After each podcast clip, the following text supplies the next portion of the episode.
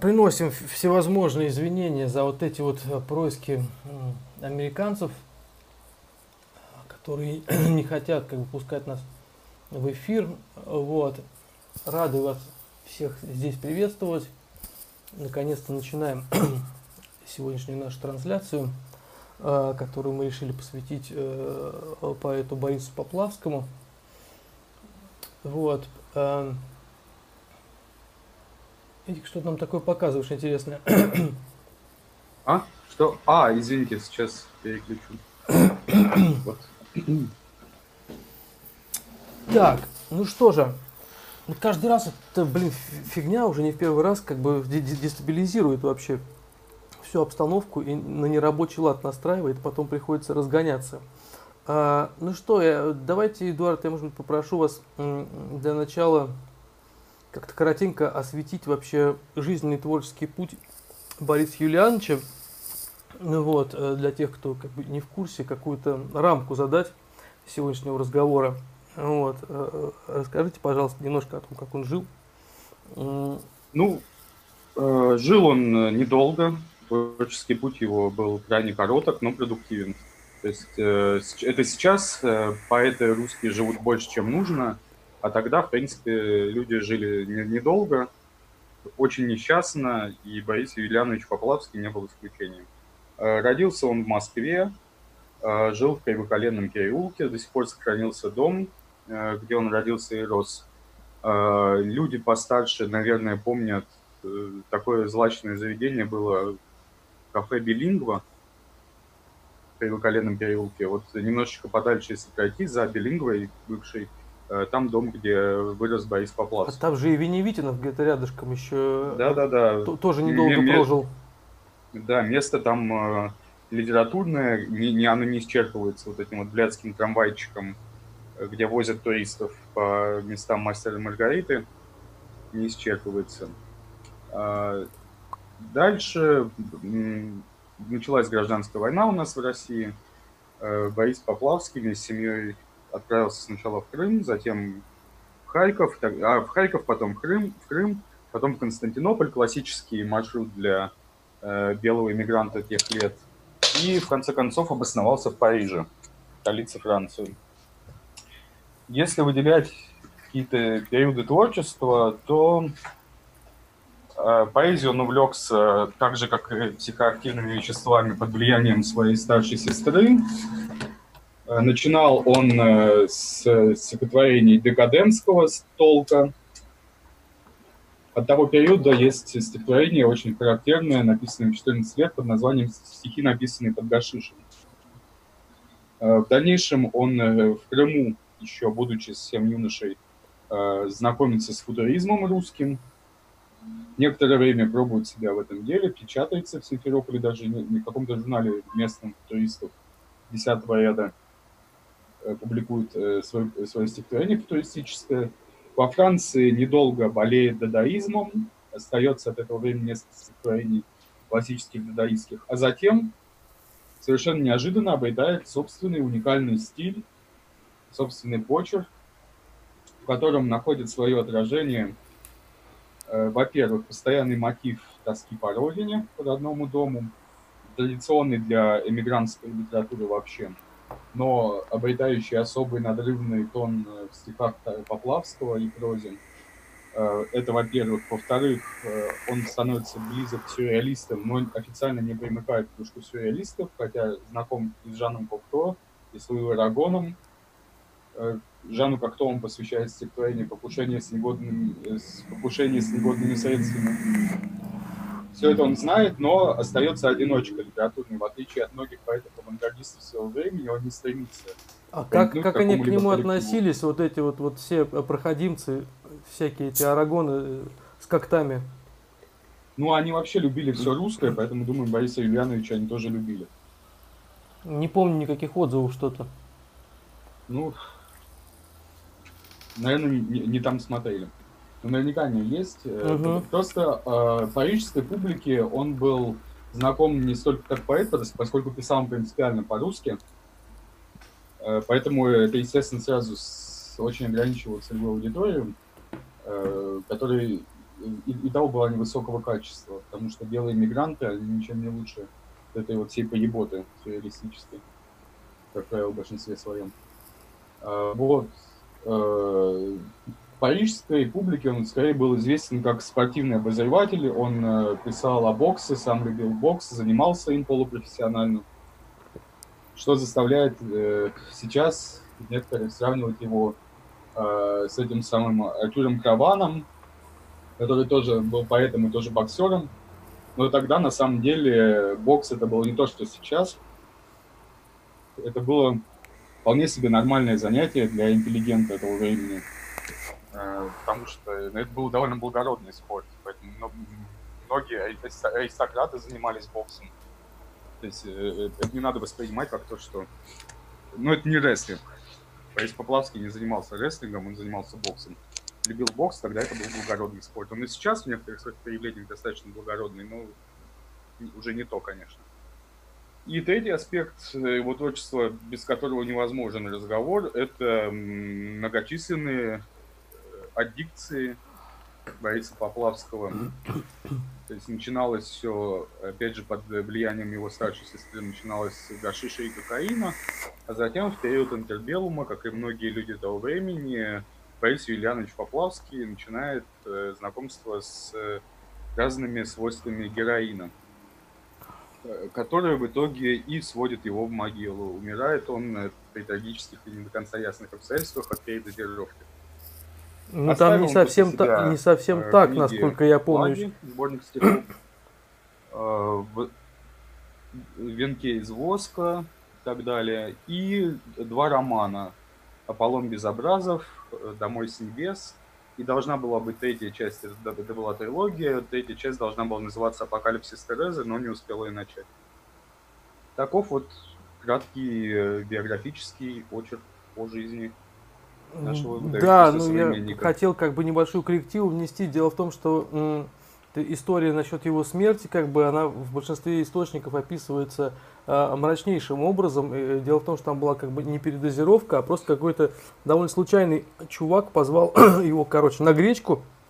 Говорит, просто приходи, типа, внедрим Герыча, и там послушаем, как бы, Вертинского.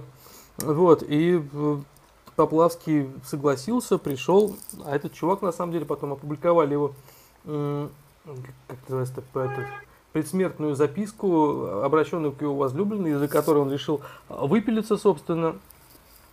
Но поскольку он боялся выпиливаться один, уходить в царство мертвых в одиночку, он решил прихватить с собой попутчика, вот эту ладью Харона, вот, и жребий этот выпал а, Борису Юлиановичу Поплавскому. То есть, на самом деле, они фигарили там. Я, я, я знаю эту историю, но я не верю в ее достоверность. Ну, в смысле, если было такое письмо, действительно, оно вроде как существует, э, про то, что он, типа, говорил, что, как бы, я вот собираюсь выпилиться и кого-нибудь с собой прихвачу, то, в общем, оно как бы похоже на правду. Ну, в, в, в общем, как сейчас говорит молодежь, э, Борис Ильянович откинулся на вписк. Да, да. Есть, э, не, не хватало там портрета Навального на стене. Да, и рэпер какого-нибудь русского из колонок. Да, да, да, да. Кстати, к вопросу о русском рэпере и о Вертинском, собственно, почему я о нем вспомнил. А, есть такая известная песня Вертинского на попугай Флабер, которые все, в общем, пишут, что слова, слова Вертинского на самом деле нифига, это слова, собственно, той самой а, старшей сестры Поплавского. Это она написала стихотворение, ну, входит в эту ее книжку «Стихи зеленой дамы», по-моему, она называлась. Книжка. И она тоже, по-моему, недолго прожила. Да, да, она уехала во, во Францию следом за э, братом и отцом.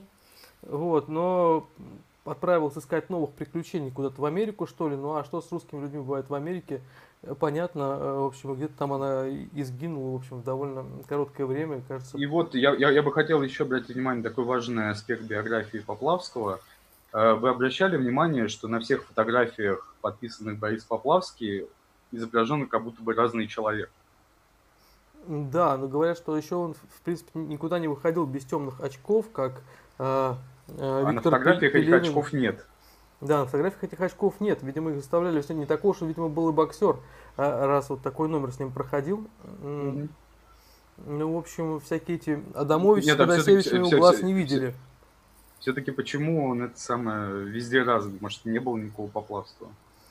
Ну, не знаю, а кто тогда написал вот этот вот корпус э, гениальных совершенно э, стихов, как бы, я вот хотел вас спросить, как вы считаете, каков как бы генезис вот вообще его поэтики, потому что, с одной стороны, она очень такая характерная, такая, знаете, ну, как бы постсимволистская, э, как бы, ну, как бы, типа, вобрал в себя все самое лучшее, вот, что было в этом символизме, потом прошел школу авангарда, вот, но не стал вот этим вот, как бы, шкурником, э, долбящим, как бы, какие-то, какую-то экспериментальную и непонятную хрень, э, а скорее продолжил дело Александра Блок, там, и Федора И при этом, при этом, если смотреть э, с высоты лет, э, оказался гораздо большим новатором, чем некие формальные экспериментаторы. Да, да, разумеется, разумеется, потому что, ну, кто сейчас будет вот эту всю побордень э, как бы читать, то есть там, ну, если говорить вот о тех же там всяких сюрреалистах и дадаистах, они, конечно, все по сравнению с Поплавским, но это даже не смешно. Там нету ни, ни одного поэта, который хотя бы близко как бы мог бы где-то там стоять, при том, что они прославлены на весь мир, все там носятся с этим сюрреализмом, хотя это, конечно, хуйня из-под ногтей и ничего больше, в общем. Вот. А как бы как э, вот Борис Юлианович такой вырос? Что определило как бы его это? Ну, помимо как бы присутствия гения вот в, в организме, нужны... Ну, вырос он, понятно, на чем, э, не только на гречке, э, но и на христианской теософии, философии. Э, он был очень верующим человеком, э, увлекался всяческим византийством, то есть его очень крыло на этой теме. По его стихам это может быть незаметно, по его образу жизни тем более, но... В дневниках вот это вот, хорошо видно. В дневниках видно, вот.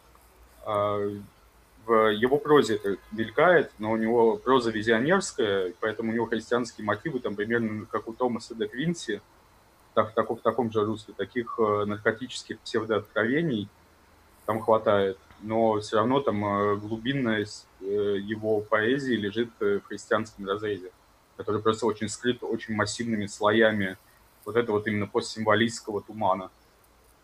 То есть такое просто э, декадентское, наркоманское, символистское, теософское поеханство.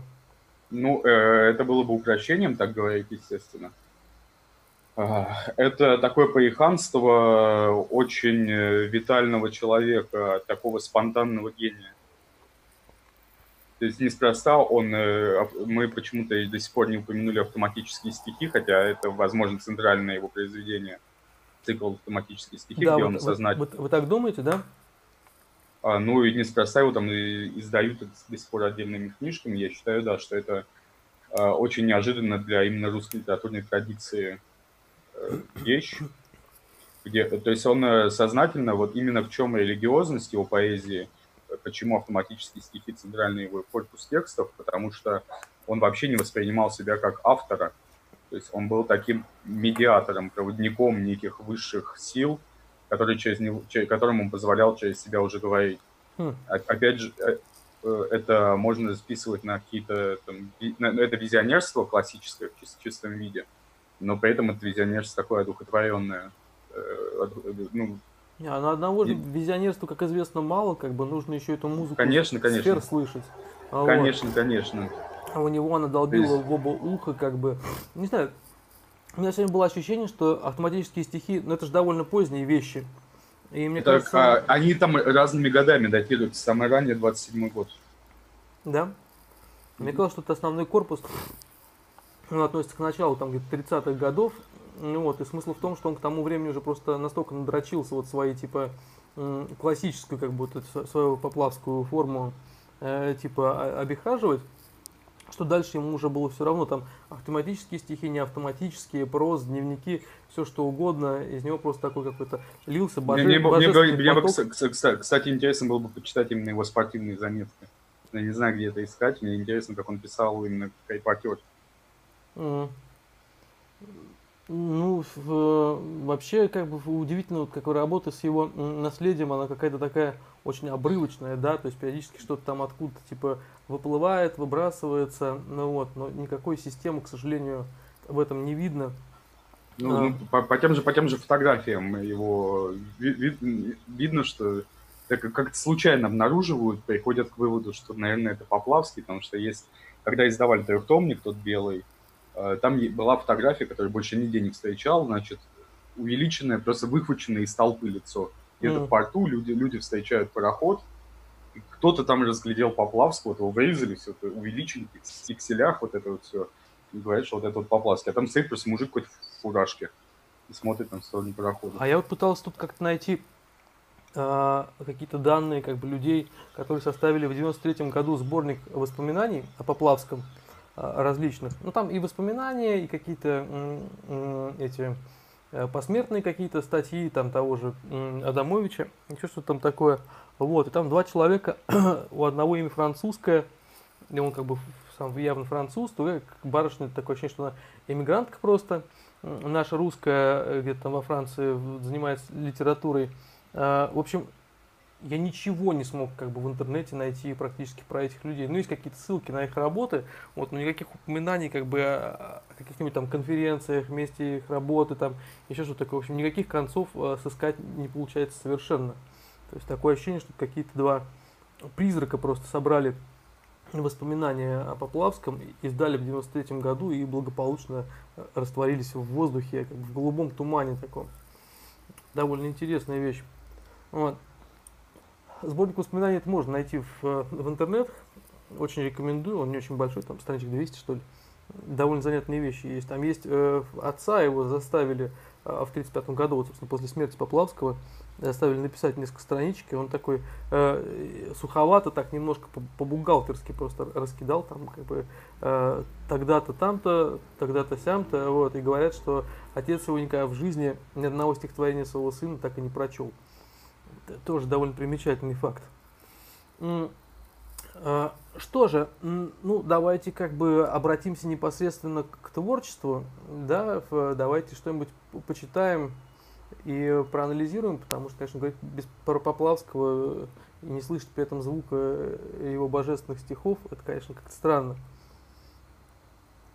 Ну, начните, выберите какое-нибудь стихотворение, которое вам больше всего нравится. Хотя они, в принципе, у Поплавского еще вот что интересно, что говорит о его цельности, как именно как этого медиатора, гения, э, что все-таки один демон через него говорил. Вот есть демон, есть э, люди, через которых тысячи демонов одновременно вещают. Вот вы сегодня вспоминали группу Coil, вот таким вот медиатором был Джон Белланс, который просто черти так ебали имеем легион было на все голоса. Пиорич какой-нибудь.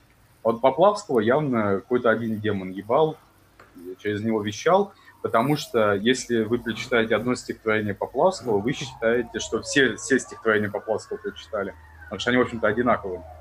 Не, ну есть там у него какие-то совсем экспериментальные вещи, они местами ну, да, все-таки, они, они немного невменозные. У него же есть совсем, он уже дружил со Зданевичем, вот, который, как известно, был поэт довольно посредственный. То есть по виду, как бы, если просто положить рядом две книжки и посмотреть, то стихи кажутся похожими, да, но просто когда начинаешь э, читать, в одном значит, месте тебя э, звучит как бы такая музыка Генделя, вот, а в другом месте этим э, ножовкой как бы возят поэтому по магнитофону, в котором шансон играет.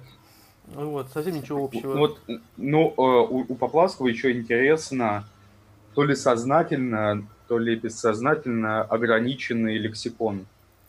У него есть некий набор слов, которые для него имеют огромное значение, которые он везде вставляет. Венец, воск, флаги, дирижабли, трамвай, вот это вот все.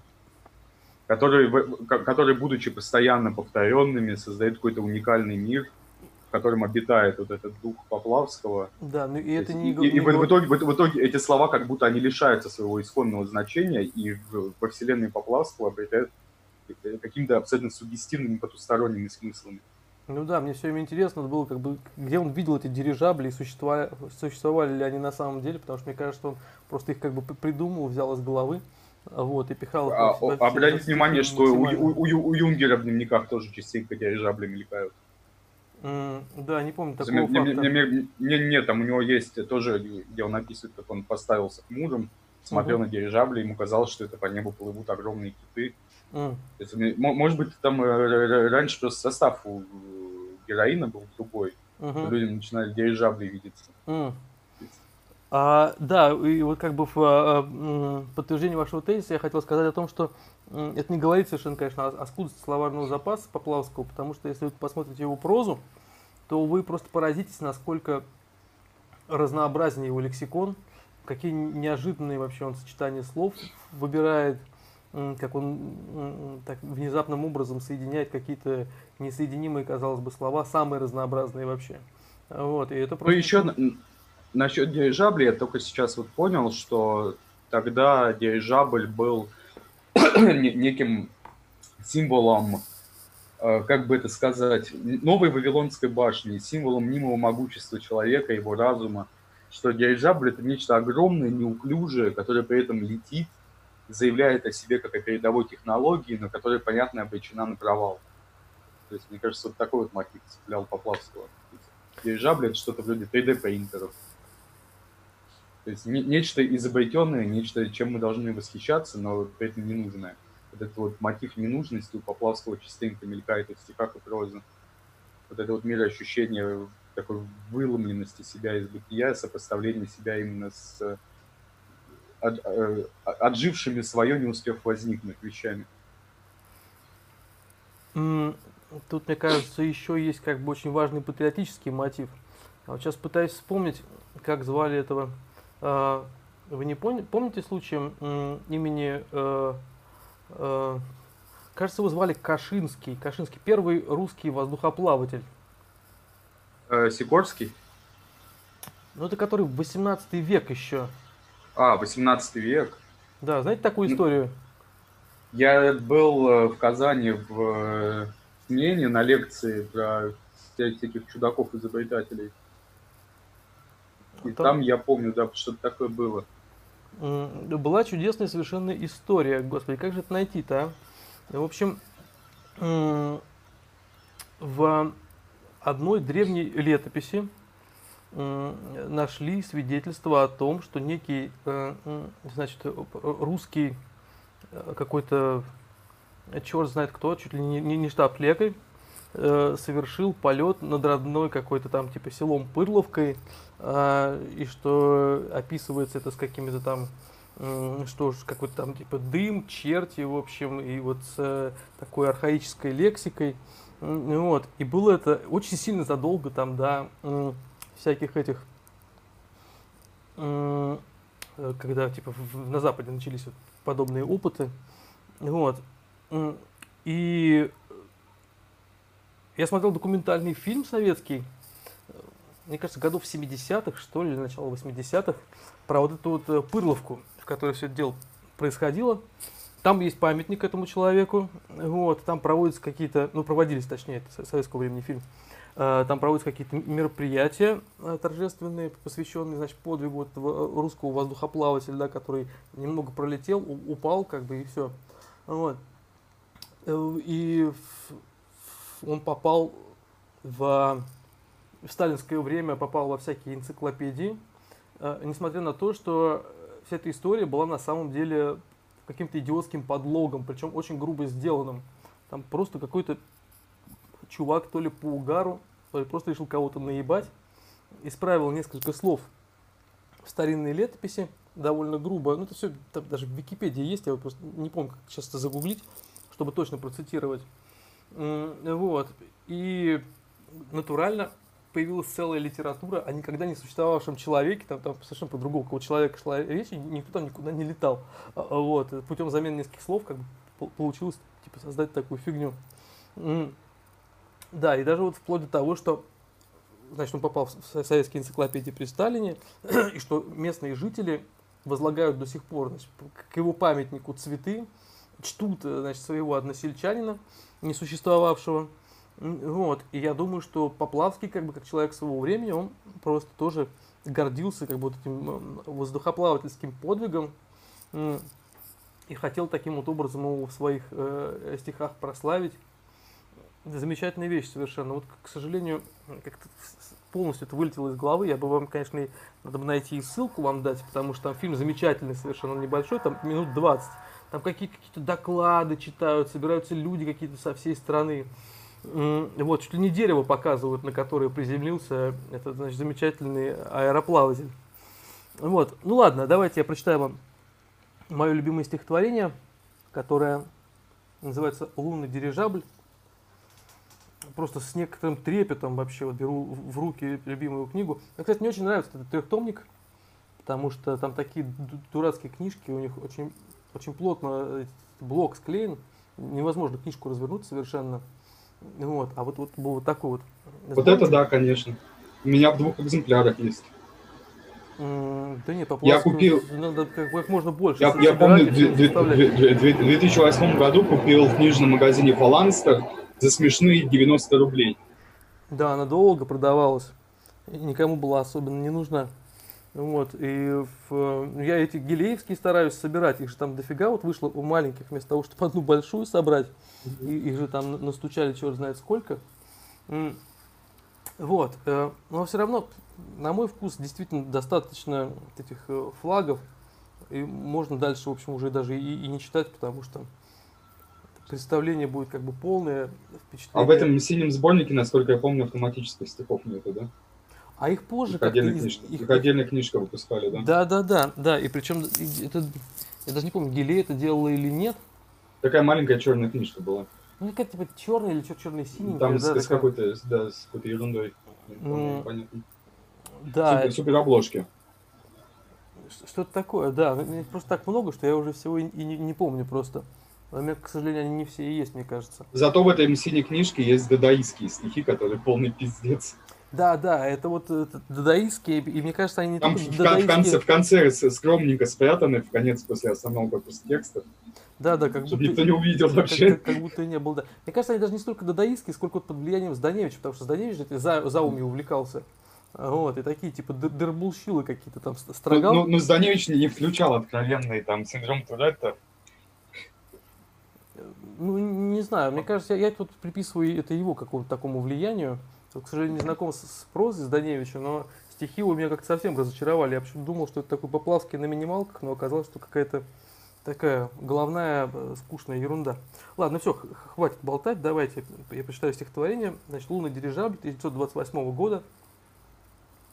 «Я хочу тебя погубить, я хочу погибающим быть, о прекрасной гибели душ я тебе расскажу в аду. Строит ангел дворцы на луне, Дирижабль отходит во сне, Запевают кресты винтов, Опадают листы цветов. Синий звук рассекает эфир, Приближается мертвый мир, Открывается лунный порт, Улыбается юный черт. И огромная в темноте Колоннада сходит к воде. В синих-синих луны лучах Колоннады во тьме звучат. В изумрудной ночной воде Спят прекрасные лица дев, А в тени голубых колонн дремлет каменный Аполлон. Зацветают в огне сады, замки белые всходят как дым, и сквозь темно-синий лесок ярко-темный горит песок. Напевают цветы в саду, оживают статуи душ, и как бабочки из огня достигают слова меня. Верь мне, ангел, луна высока, музыкальные облака окружают ее огни, там звучат и сияют дни. Синий ангел влюбился в весну. Черный свет отойди ко сну. Прозябание полюби, погибание пригуби. Тихо смотрит череп в окно.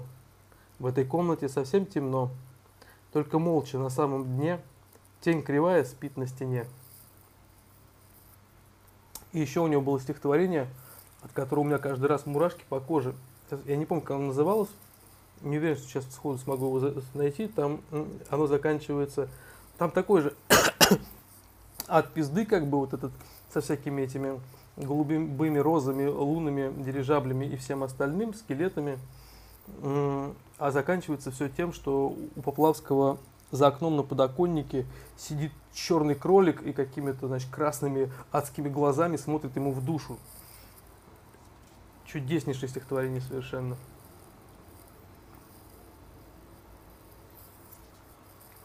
Вот, ну, я даже не знаю, что здесь про, про, про, прокомментировать, потому что, не знаю, какая-то смесь, как бы, Пушкина с Блоком, умноженная на 10, э, да, какое-то невероятно тонкое какое-то вот такое вот музыкальное дрожание сфер вот этих с невероятной цветовой гаммой, с вот этим предметом, предметным миром, очень таким, как вы верно подметили, кропотливо отобранным, да, то есть все лишнее из этого мира убирается, и остается только самое главное.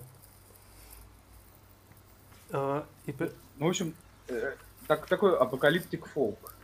Я бы так назвал. Музыка апокалиптик фолка. Да, но... Ой, кстати, я нашел это стихотворение, оно так и называется «Черный заяц». Я, наверное, сейчас его прочитаю тоже. Ну, я бы все-таки не стал бы современной поп-музыкой с, с, с, как бы сравнивать такие вершины. Значит, я вас хотел спросить, а вот вообще, если вас просили бы какой-то там топ-3 русских поэтов составить, вошел бы туда Поплавский? Кто туда вообще вошел бы? В смысле, три, три, три самых э, показательных или три самых пиздатых? Пиздатых пиздатых. Ну, Пушкин.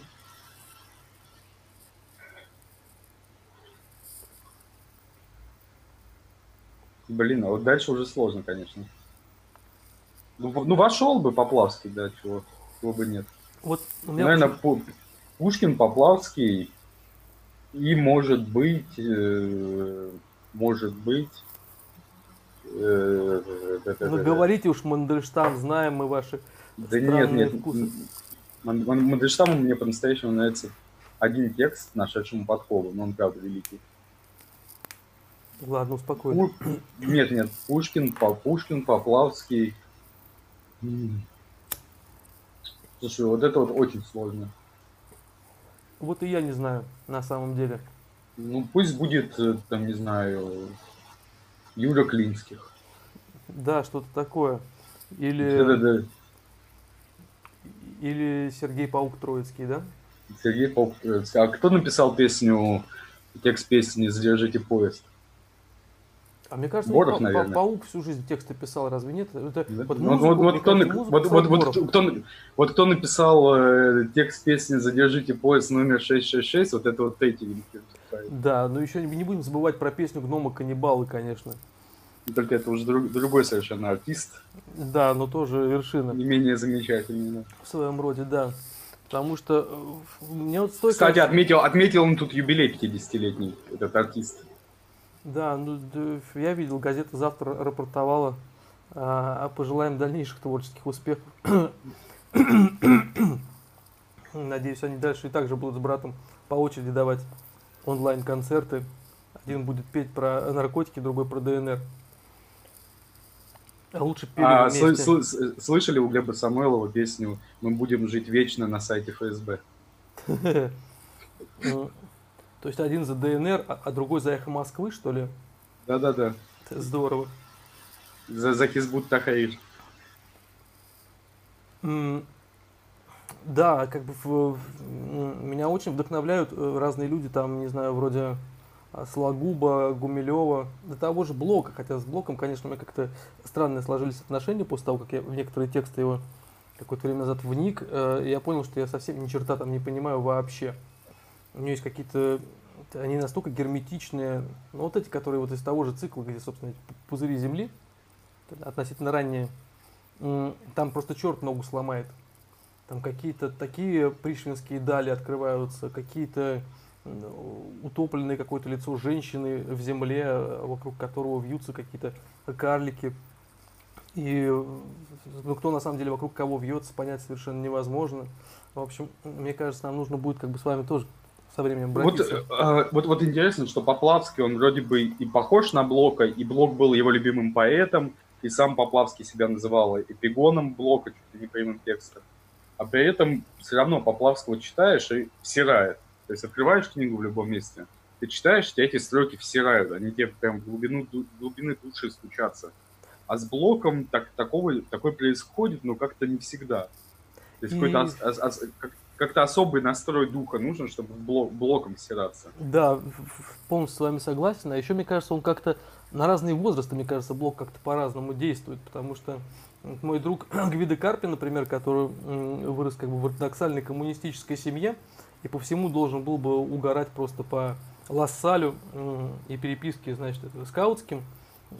он ему однажды подарила какая-то тетя книжку Александра Блок, потому что там была поэма 12. Он прочитал, значит, цикл стихов значит, к прекрасной даме, полностью охуел, как бы, и, и сел на декадентскую литературу до конца жизни, не переставая оставаться при этом коммунистом. Ну, вот, стал дико угорать по Киркегору, там, Ницше, вот этим вот всем вещам. И Блок, по-моему, у него до, до сих пор любимый русский поэт. вот, а, например, тут я видел в Фейсбуке совершенно неожиданную вещь. Олег Ликманов написал, что все-таки Блок э, лучший поэт 20 века. Ну и понятно, что там некоторые граждане тут же ему предъявили как бы за такие вольности, потому что... Что есть... лучший поэт 20 века Набоков? Ну, конечно.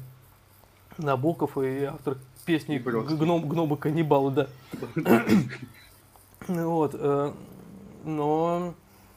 Ну, в смысле... Вообще, у, у, у, у того же автора, помимо гномов каннибалов, еще много чудесного было. Ну да, песня Пантера там. Пантера, да. Э, Кальман. Да, да, все, все, все там хорошее было, да. А, про это мотоциклет а, мотоциклетка, помните такой? Пулемет Максим.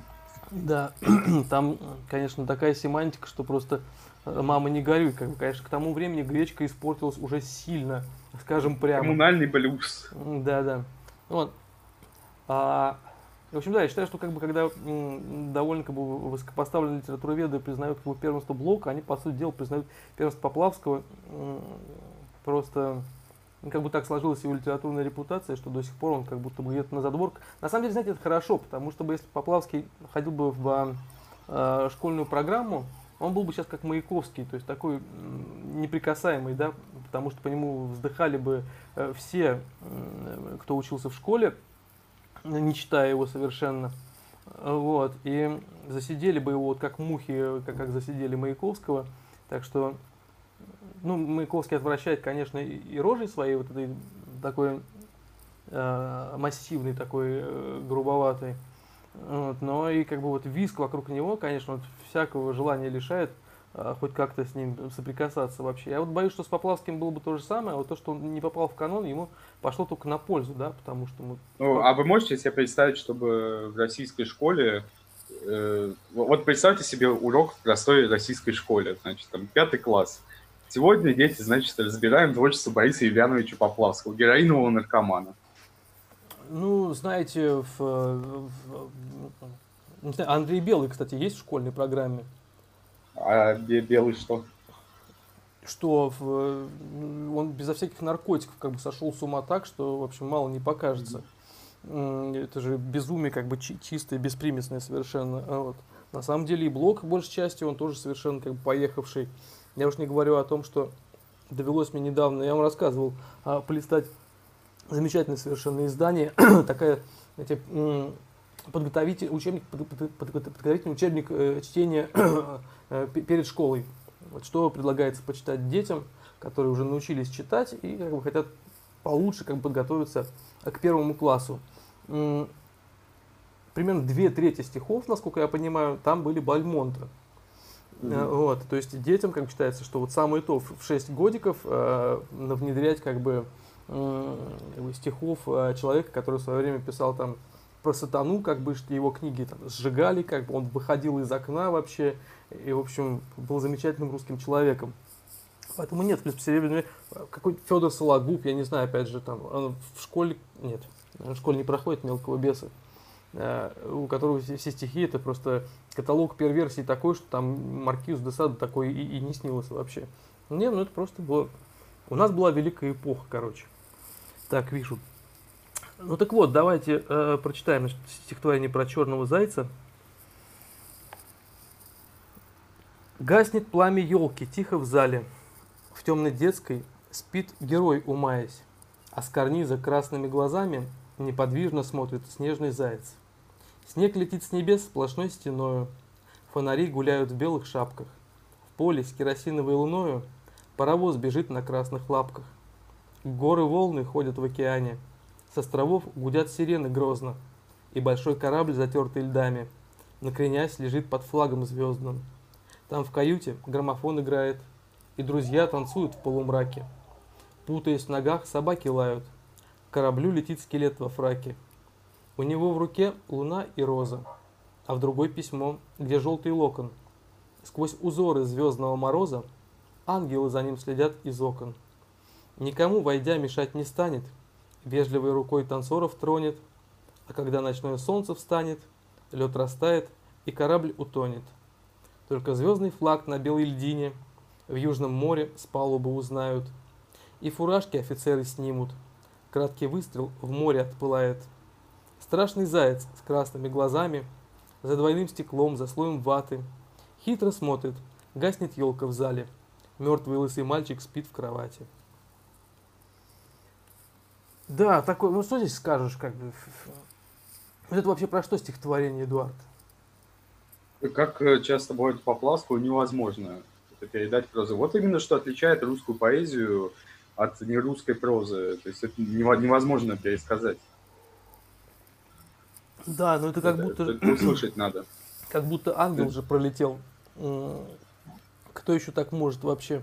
На самом деле, странным образом я понял, что еще у меня его стихи вызывают ассоциации с лучшими стихами Георгия Иванова, который, мне кажется, не по характеру, ну, не по натуре. Я, я, я, я понимаю, нет э, сходства, я понимаю, но мне э, оно не близко, потому что это с Георгия Ливан, Иванова, Ливанова сказал.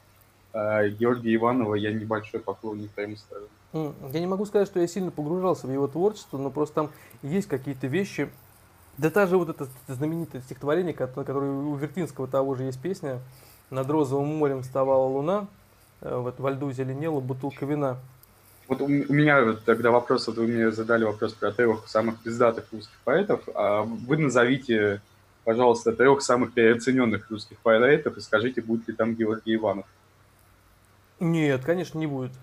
Конечно, не будет. Нет, мне кажется, что я говорю, что мне как бы еще знакомство с Ивановым предстоит.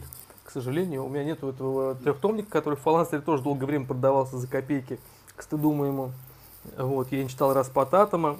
И вообще, ну у него рожа такая еще, знаете... А, ну, я, я, если, если вы так, э, при вашей любви к сюрреалистам нежной, вы можете прочитать «Распад атома», вам очень понравится. Нет, ну, понимаете, в чем дело? В, Аполлон Безобразов это тоже в каком-то смысле, можно сказать, сюрреализм. То есть, если бы сюрреализм действительно существовал и типа что-то значил, то вот как бы единственный сюрреализм это был бы Поплавский. Но поскольку его не было, Нет, то а, и говорить про, не просто, просто а, распад атома это скорее такой сюрреализм батаевский. То есть там есть сцена, где главный герой труп ебет. Mm. Ну, все-таки, понимаете, как бы, когда вот русский человек труп ебет, э, это одно. А когда вот этот Батай со своими э, сальными этими глазками а, подступает как бы к этому неживому телу, а тут у меня, конечно, внутри все начинает э, полыхать. Я тут вижу, конечно, большую разницу довольно. Вот, поэтому не знаю, не знаю, это все-таки ну, несколько другое, да. И потом, ну, часто такое же бывает на самом деле, что далеко не у всех поэтов а, такое, что стихи замечательные, а проза как бы им конгениальна, да, это же по-всякому бывало.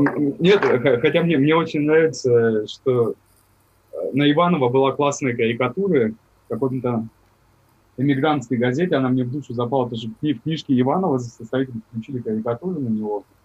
От, отличная вообще. Вот это умели раньше мемы рисовать. Значит, стоит человек, очень похожий на Георгия Иванова, с забором вот этим вот офицерским, значит, рыдает, слезы капают там цветы и подпись «Ах, как хорошо, что все плохо».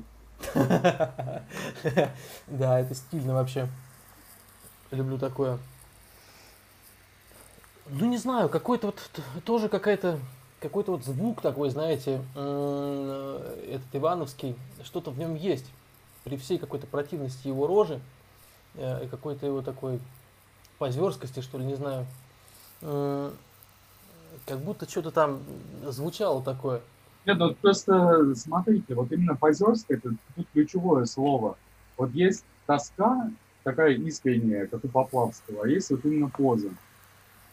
Вот Поплавского читаешь, ему ни на секунду не, не, не сомневаешься, что человеку было хуево, и он э, именно видел, да, вот такой летит скелет во фраке этот, как э, кролик с, с красными глазами страшно смотрит, и, и мертвый мальчик спит. Он это видел, он это не выдумывал. Не знаю, мне кажется, я, знаете, не люблю, когда вот проводят различия такие вот между, скажем, там, Александром Блоком и Николаем Гумилевым, и там, Брюсовым и Бальмонтом, да. Мне нравится считать, что это все был один большой серебряный век. Это как, знаете, э, э, например, Dungeon Synth, да. Э, кому понравится, если как бы будут класть на одну сторону стола Мортиса с Бурзумом, а на другую сторону стола и какой-нибудь там еще этот Secret Stairways – еще ну, что-то такое. Как, как по мне, Secret Stairways это очевидная вершина жанра, а остальное там подметку не годится. Ну, не знаю, я как бы фанат Мортиса с очень большим стажем.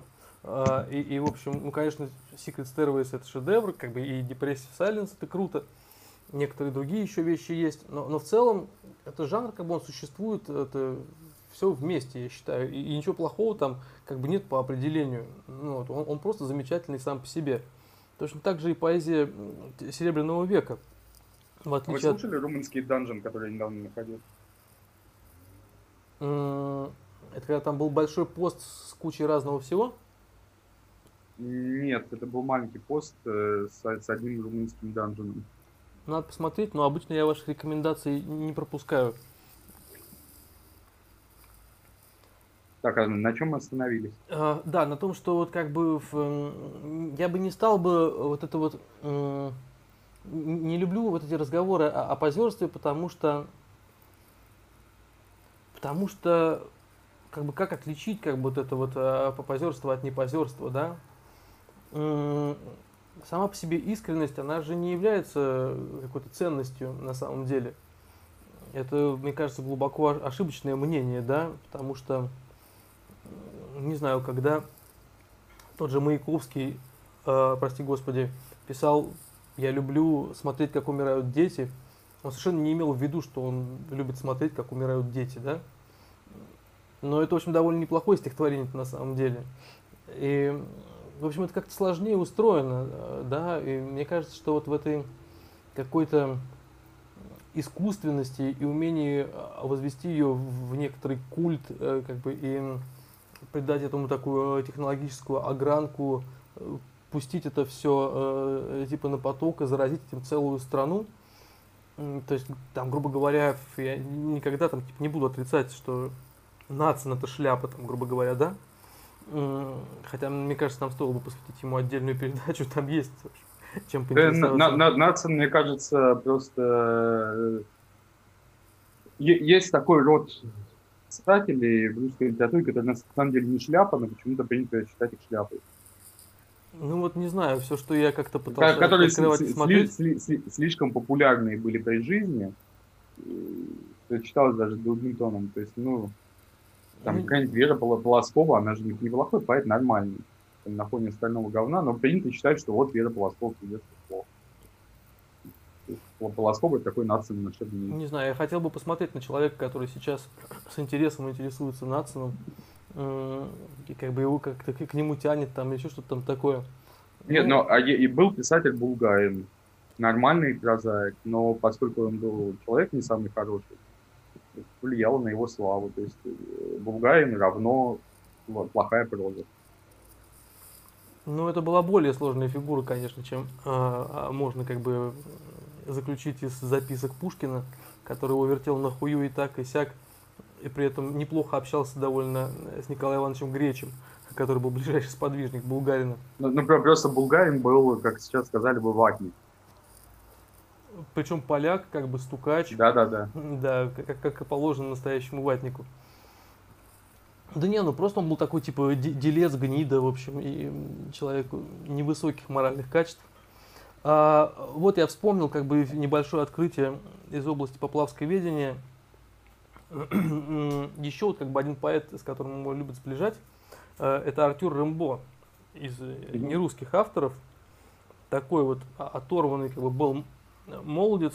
И мне кажется, что интерес как бы к Артюру Рэмбо у Топлавского, который с ним есть явный созвучий, который он посвящал стихи ему, он, мне кажется, во многом определен как бы интересом Артюра Рэмбо к Пушкину.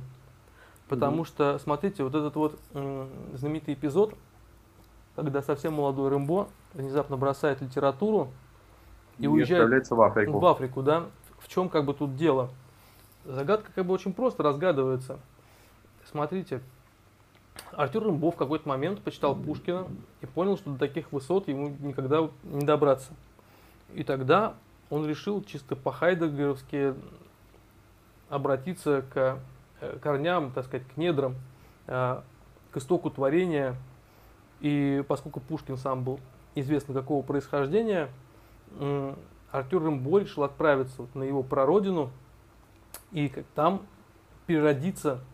Он туда уехал совершенно для того, чтобы стать там каким-то камевоежером, какой-то такой фигней заниматься.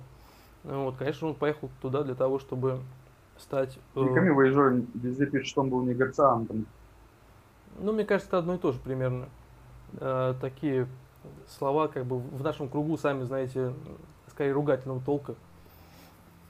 Вот. А, да, да. И непонятно, вот что там пошло не так, да, потому что сросся-то он там, э, судя по всему, с натурой довольно крепко, судя вот по сохранившейся одной там фотографии или полутора. Вот, а мне кажется, он и сам там, в общем, приобрел окрас некий. Вот, а ногу оставил. А... Как сросся с Африкой, что ногу там оставил. А, а он как и Евтушенко, да, он лишился ноги? Да, да, да. Мы да, тут да, обсуждали да. вот... С... Я, я, он, он же перед смертью вернулся во Францию, он умирал в родной деревне. Есть фотография, где он там под деревом лежит у него на, на дне. А, слушайте, ну это довольно легко объяснить. Собственно, вот я сегодня опубликовал небольшой доклад про поэзию кладбища, э, в, после ну, как бы, зачитывания которого у нас была дискуссия с одним из участников этого коллоквиума, Денисом, многоуважаемым, как бы темным литературоведом тоже, вот, который обратил мое внимание на тот факт, что как бы явно какие-то вот э, загадки литературные связаны с утратой ноги Евгением Евтушенко. Если помните, вот был такой эпизод в 2013 году, вот, и я высказал такое предположение, что Евтушенко совершил некий магический обряд, что он одну ногу как бы специально сам как бы э, себя ампутировал, оставил ее в Америке на дне какого-то каньона, потому что он решил погубить американскую литературу. Ну, какие-то его сложные эти отношения с американцами, в конце концов, привели его к такому отчаянному поступку для того, чтобы похоронить тамошнюю словесность раз и навсегда. И мне кажется, что он преуспел вполне в этом, потому что совершенно очевидно, что никаких писателей и поэтов в Америке с тех пор нету, как бы и не предвидится. И если предположить, что Артур Рымбо сделал то же самое в Африке, легко объяснить, почему, например, Нгуги Ван Тхеонго, никогда не могу это имя правильно запомнить и выговорить, до сих пор не дали Нобелевскую премию, ну и вообще у тамошних литераторов э, дела идут ни шатка и ни валка, да, это, ну уж за что, то есть, может быть, Рымбом стилом за то, что вот он не смог э, сжиться с их природой и превратиться в Пушкина, вот Теперь такой... вопрос, интересно, кто же в России закопал свою ногу, что у нас перестали рождаться поэты. Да, это интересный вопрос. Это интересный вопрос. Но с другой стороны, я думаю, что в Америке-то этих людей без ног, э, в общем, предостаточно хватает. ходит. Да, да, да, хватает. Вот. Ну а потом все-таки, мне кажется, нас совсем такой черной магии прям совсем не возьмешь, да, даже в самое э, безрыбье, э, так или иначе, где-нибудь ростки живой жизни будут пробиваться. Конечно, это будет такой э, глаз одинокий в пустыне. Вот, но какие-то будут подводные течения, в общем, как вот, знаете, асфальт кладут, а потом оттуда все равно лезет, дуванчики ебаные, блядь, лезут, ломают его, еще какие-то колючки, еще какая-то дрянь.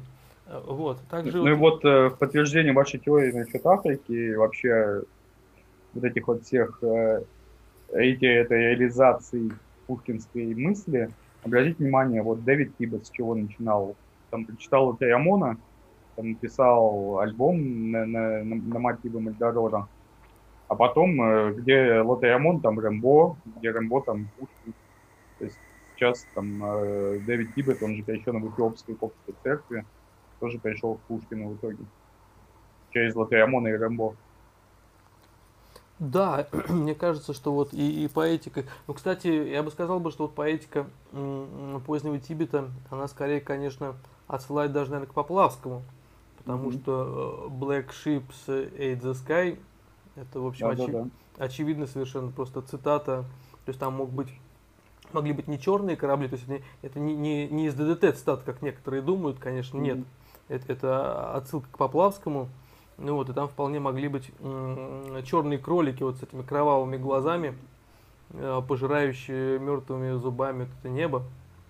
Такие апокалиптические видения совершенно, Ну, конечно, черный, чё- чё- черные корабли, это дирижабли, понятное дело. да, да, да. Вот. А какое вам у Поплавского стихотворение больше всего нравится? Мне у него нравятся все, я, я уже говорил, что я их воспринимаю как единый текст. Ну вот могу прочитать один маленький стишок из автоматических стихотворений, потому что вы автоматические стихотворения все равно читать не будете, так я хоть прочитаю. Неправда, неправда. Я хотел одно прочитать. Мне одно очень нравится из-за первой строчки. Ну ладно, вот 33 стихотворение. Эм, Высоко над жизнью поэта в синем платье проходит лето. В черной жаркой базальтовой зале короли, увядая, ждали. Как колонна в дельфийском храме падал жар, убивая душу. Голубыми пустыми глазами карлик шум мироздания слушал. Он всходил на огромные башни, опускался в бездны вулканов. Сердцем полным печали вчерашней оставался мечтать на башне, неподвижно близок к часам, может быть, судья небесам. Такое вот поэтичное описание карлика, слушающего шум мироздания. Да, замечательно. Я вот таких образов карликов э, вообще в русской литературе эксплицитных не так много и знаю. Ну, конечно, Пушкин много писал про карликов. А кто вот еще из русских литераторов писал про карликов, кроме Пушкина и Поплавского, что их явным образом сближает? Я бы так вот, может быть, сходу бы и не сказал. Вы помните еще каких-нибудь карликов э, таких? У Сологуба разве не было? А, у Брюсова было про Брюсова? карликов. Да? Да. Надо как-то отдельно заняться, конечно, этим вопросом важнейшим. Может Вот. быть, собрать э, хрестоматию и сдать. Карлики в русской поэзии. Вот не знаю, наберется ли, мне кажется, там начнутся какие-нибудь натяжки, потому что, конечно, там а, болотный попик, там у Ну вот я недавно, недавно, недавно вам прислал стихотворение Арсения Тарковского «Ринкельштильцхен». Да, да, А действительно. Вот, э, пока не забыли, вот из э, Валерия Брюсова открываю стихотворение, сейчас прочитаю. А, так, так, так, так. Мне опять приснились дебри, глушь пустынь, стаката тишь. Желтый лев крадется к зебре через травы и камыш. Предо мной стволы упрямо, в небо ветви вознесли. Слышу шаг гипопотама, заросль льнущего вдали. На утесе безопасен, весь я зрение, весь я слух. Но видения старых басен возмущают слабый дух.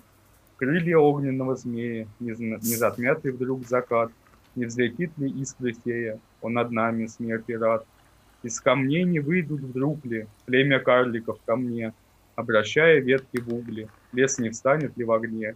Месяц вышел, громче шорох, зебра мчится вдалеке, лев, взрывая листьев ворох, тупо тянется к реке. Дали сумрачные глухи, трус слышнее, страшно. Ведь тоже знает, это ль или пещеры царь-медведь. 1895 год. Чудесно. Племя карликов. Племя карликов из камней выходит. Мне кажется, это так же, как вот у Верна Хе- Херцога в его знаменитом фильме а, про карликов, что это тоже стихотворение про 68 год, А вот, когда пришли карлики и все испортили, что только можно было испортить. А давайте тогда и я прочитаю автоматическое стихотворение Поплавского, которое в свое время меня совершенно зачаровало, и вот его первая строчка не идет у меня из головы уже годы и годы. В Черном море пели водолазы, айсберги над ними проходили. Было пыльно в городе над ними, в лазарете с феями больными. День скользил сквозь годы одиночества, шум дождя скользил на белых листьях. В сумерках при свете фонарей были слышны вздохи паровозов. Грозы спали у моих дверей, потому что лето было ложью. Под театром страшной высоты далеко внизу трамваи шли. В них читали книги короли. Только ночь ушла из Нуримат, и глаза закрыли сны зари.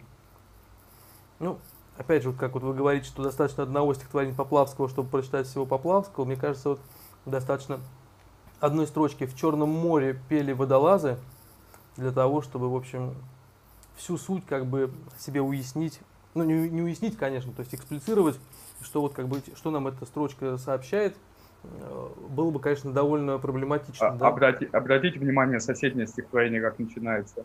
Отшельник пел под хлороформом. Mm. А, может быть, там все первые строчки такие божественные просто. вот. Но это просто как-то въелось мне, мне в память, я очень ярко себе это представляю. Это черное, причем Черное море имеется в виду не э, вот это вот лужа, куда дорогие россияне любят ездить, жрать шашлык, вот, и э, слушать шансон. А Черное море, как бы с маленькой буквы, это просто море, в котором черная тьма такая царит.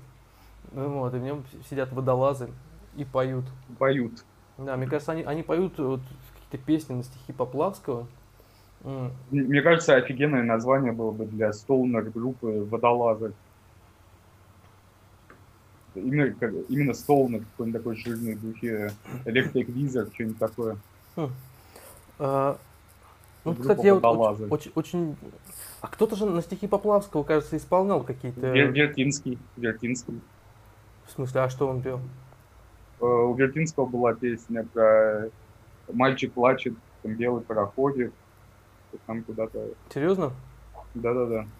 Вообще вот не понимаю в, такого пренебрежения широкой общественности к Вертинскому, потому что как раз Вертинский, он является таким неким, неким э, сумматором таким, да, он собрал все, все классное, как бы, что было у самых этих разных поэтов, э, некоторым образом это синтезировал, ну, слегка упростил, допустим, да, то есть, э, может у, быть... Маль, у Майдана Квальц есть альбом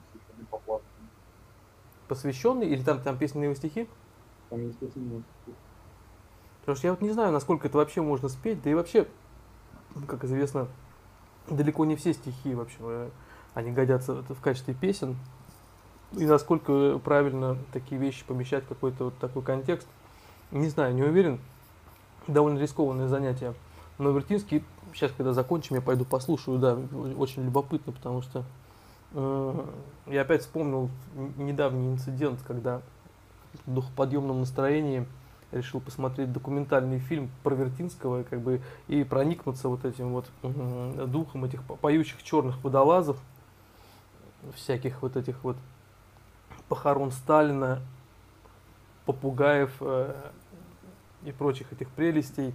Включил этот фильм и вдруг увидел рожу Николая Сванидзе, блядь, на, на, на со, экране собственного, сука, ноутбука, блядь, лицо Николая Сванидзе оттуда выглядывало и что-то говорило мне, блядь.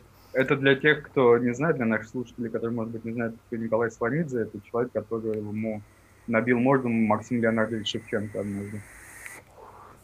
Это все, что хорошего можно о нем, в принципе, сказать, более-менее.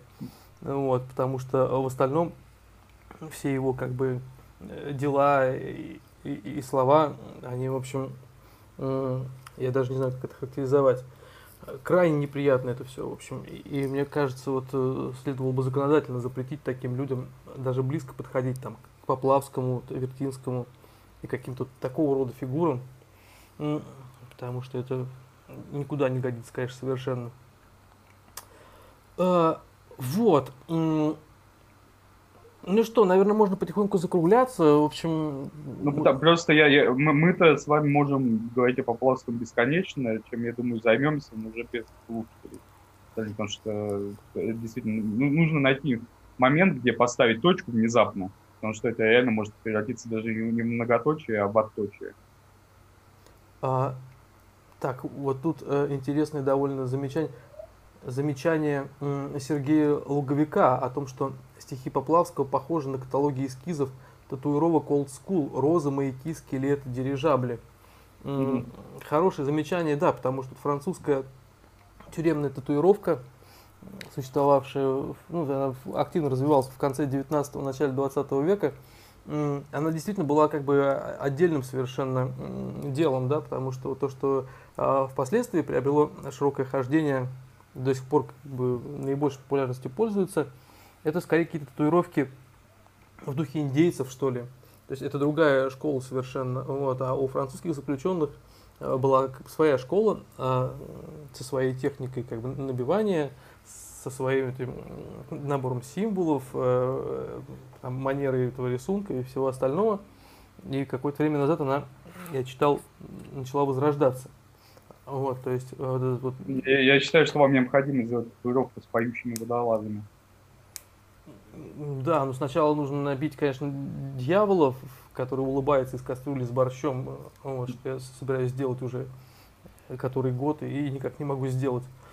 Вот, а поющие водолазы, Водолазы, они немножко, знаете, этот, э, есть такой Леонид Тишков, да, кажется, его зовут, знаете, такой?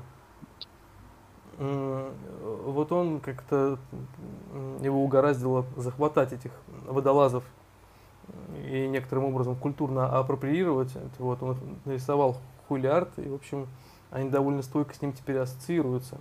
Да, жаль, потому что я подумал, что вот кто-то там черепа себе набивает, кто-то еще какую-нибудь страховет, а вот набить водолазов по-моему, прекрасно. Да, ну и потом они, вот, я еще подумал, что как водолазы очень похожи на м, вот этих вот людей, которые выходят в открытый космос, да. Mm-hmm. Мне кажется, они нередко встречаются, такая образность на этих обложках альбомов, вот того же всякого Стоунера mm-hmm. или чего-нибудь такого, да.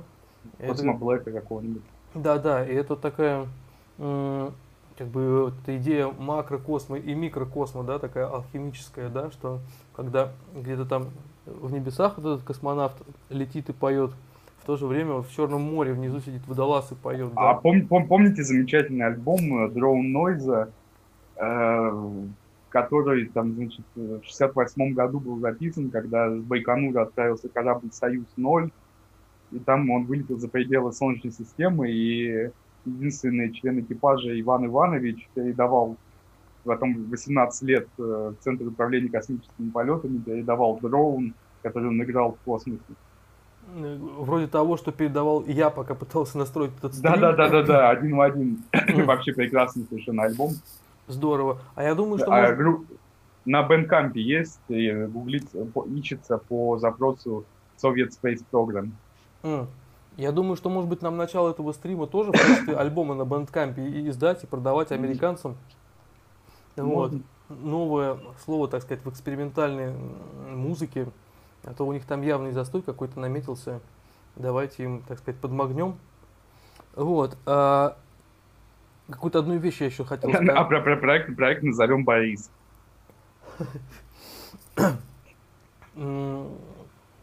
Э, можно назвать его еще батюшка. Ну, мы же при Поплавского, значит, Борис. Нормальное название. Uh, да, я с вами совершенно согласен. Борис, uh, не знаю, на Бендкампе есть смысл что-то русскими буквами называть, или оно плохо будет гуглиться? Оно будет плохо гуглиться. Я недавно искал по, по, по рабочим вопросам э, группу без. Она, ссылка написана через Яти. Мне пришлось в Википедии открыть, найти, как Яти пишется угу. скопировать и в бэндкампе поиск запроса. Угу. Мне кажется, там и в принципе как-то типа то, что кириллический метим как-то индексируется плохо и часто в поиске как-то криво вообще. Не, ну, можно, можно назвать латиницей Борис, а чтобы не спутали с японской группой, добавить Е на конце. Mm. Борис э, и потом этот вот. знак. Угу. Да, хорошая идея, хорошая. Вот, но а и э, о, о с умляутами, естественно. А. да, потому что... Ну, чтобы уж совсем не спутали. Да, хорошо. И, и потом можно взять их обложку какой-нибудь Бориса и туда, где вот он там с этой с гитарой сидит, знаете, и туда этот э, мангал. Ёбыч Поплавского. Ёбыч Поплавского, да, мангал, как бы, и куполов. И, карликов. И карликов, да. Очень хорошо. Ну вот и готов, готово дело, можно сказать. А, так вот, э, а вы посмотрели этого э, Горина-то? Да, посмотрел. Ну скажите же, ничего получилось. Довольно зловеще. Да, да, такое какой-то есть в этом какой-то момент истины, конечно. А, а для наших вот слушателей хочу сообщить, что вот сейчас вот буквально по окончании опубликуем на, на канале Крота новейшее видео Геннадия Горина, которое он э, в соавторстве с Мирабом Мамардашвили и с э, участниками Харьковского оккультного подполья специально для вас соорудил. Вот. Ну, такое зрелище, конечно, не для слабонервных, но, в принципе, по-своему интересный культурный артефакт. Вот. А в завершение я что хочу что сказать.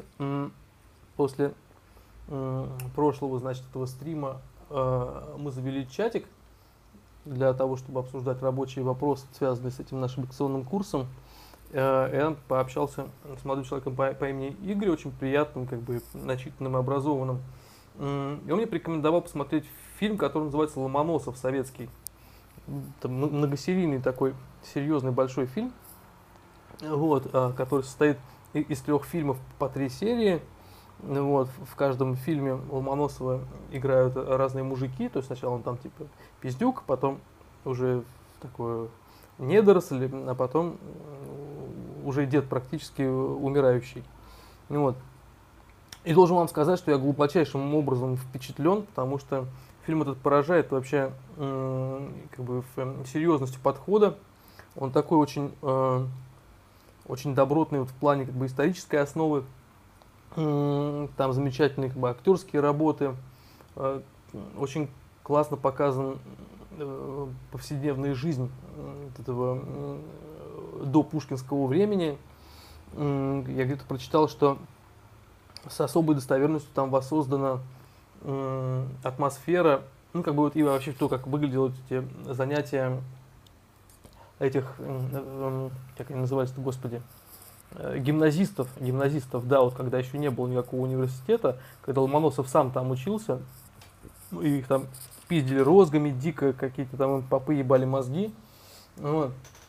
Все это очень круто показано, ну, вот, поэтому всячески рекомендую, на ютубах это все находится, э, дичайший совершенно хронометраж, то есть там серии там типа час двадцать, там что-то там такое, вот, но не пожалеете, там замечательно, там, там Сумароков, Тридиковский, как они там общаются, ругаются, что-то делят там, ну, вот Сумароков все время выебывается, что он круче Ломоносова, вот, а Ломоносов под конец жизни вообще считал себя уже каким-то этим а, таким а, сверхчеловеком, полубогом, вот, и все, ходил и пытался из последних сил сделать Россию великой и могучей.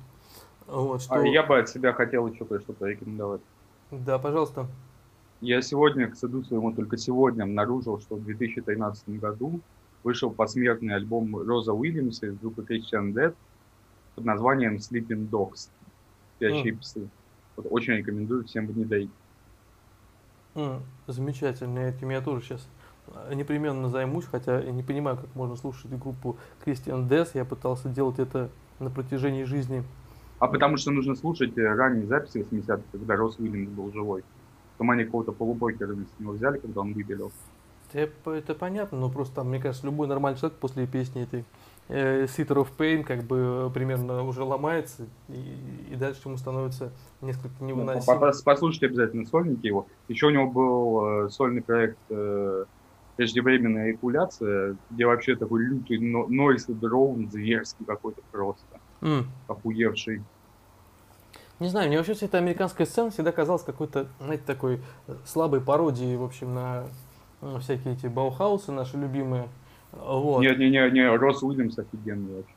Вот именно сольный, то, что он, он просто ёбнутый был вообще на всю голову, наглухо. Его, видимо, ну, как-то сдерживали другие участники ансамбля, а то, что он в одиночку делал в одно жало, это пиздец. Mm, mm. Страшнейший.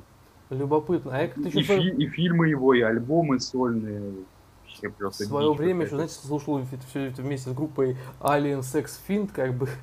Ну, да, я, я вот вчера переслушал дискографию Alien Sex Fiend, тоже да. божественная музыка. Охуенно, да. То есть делать настолько невыносимую как бы музыку, это, конечно, надо еще уметь вообще. При, при этом вот круто же, что главный хит у них вот это вот э, Now I'm Feeling Zombie Fight, он длится, сука, 10 минут.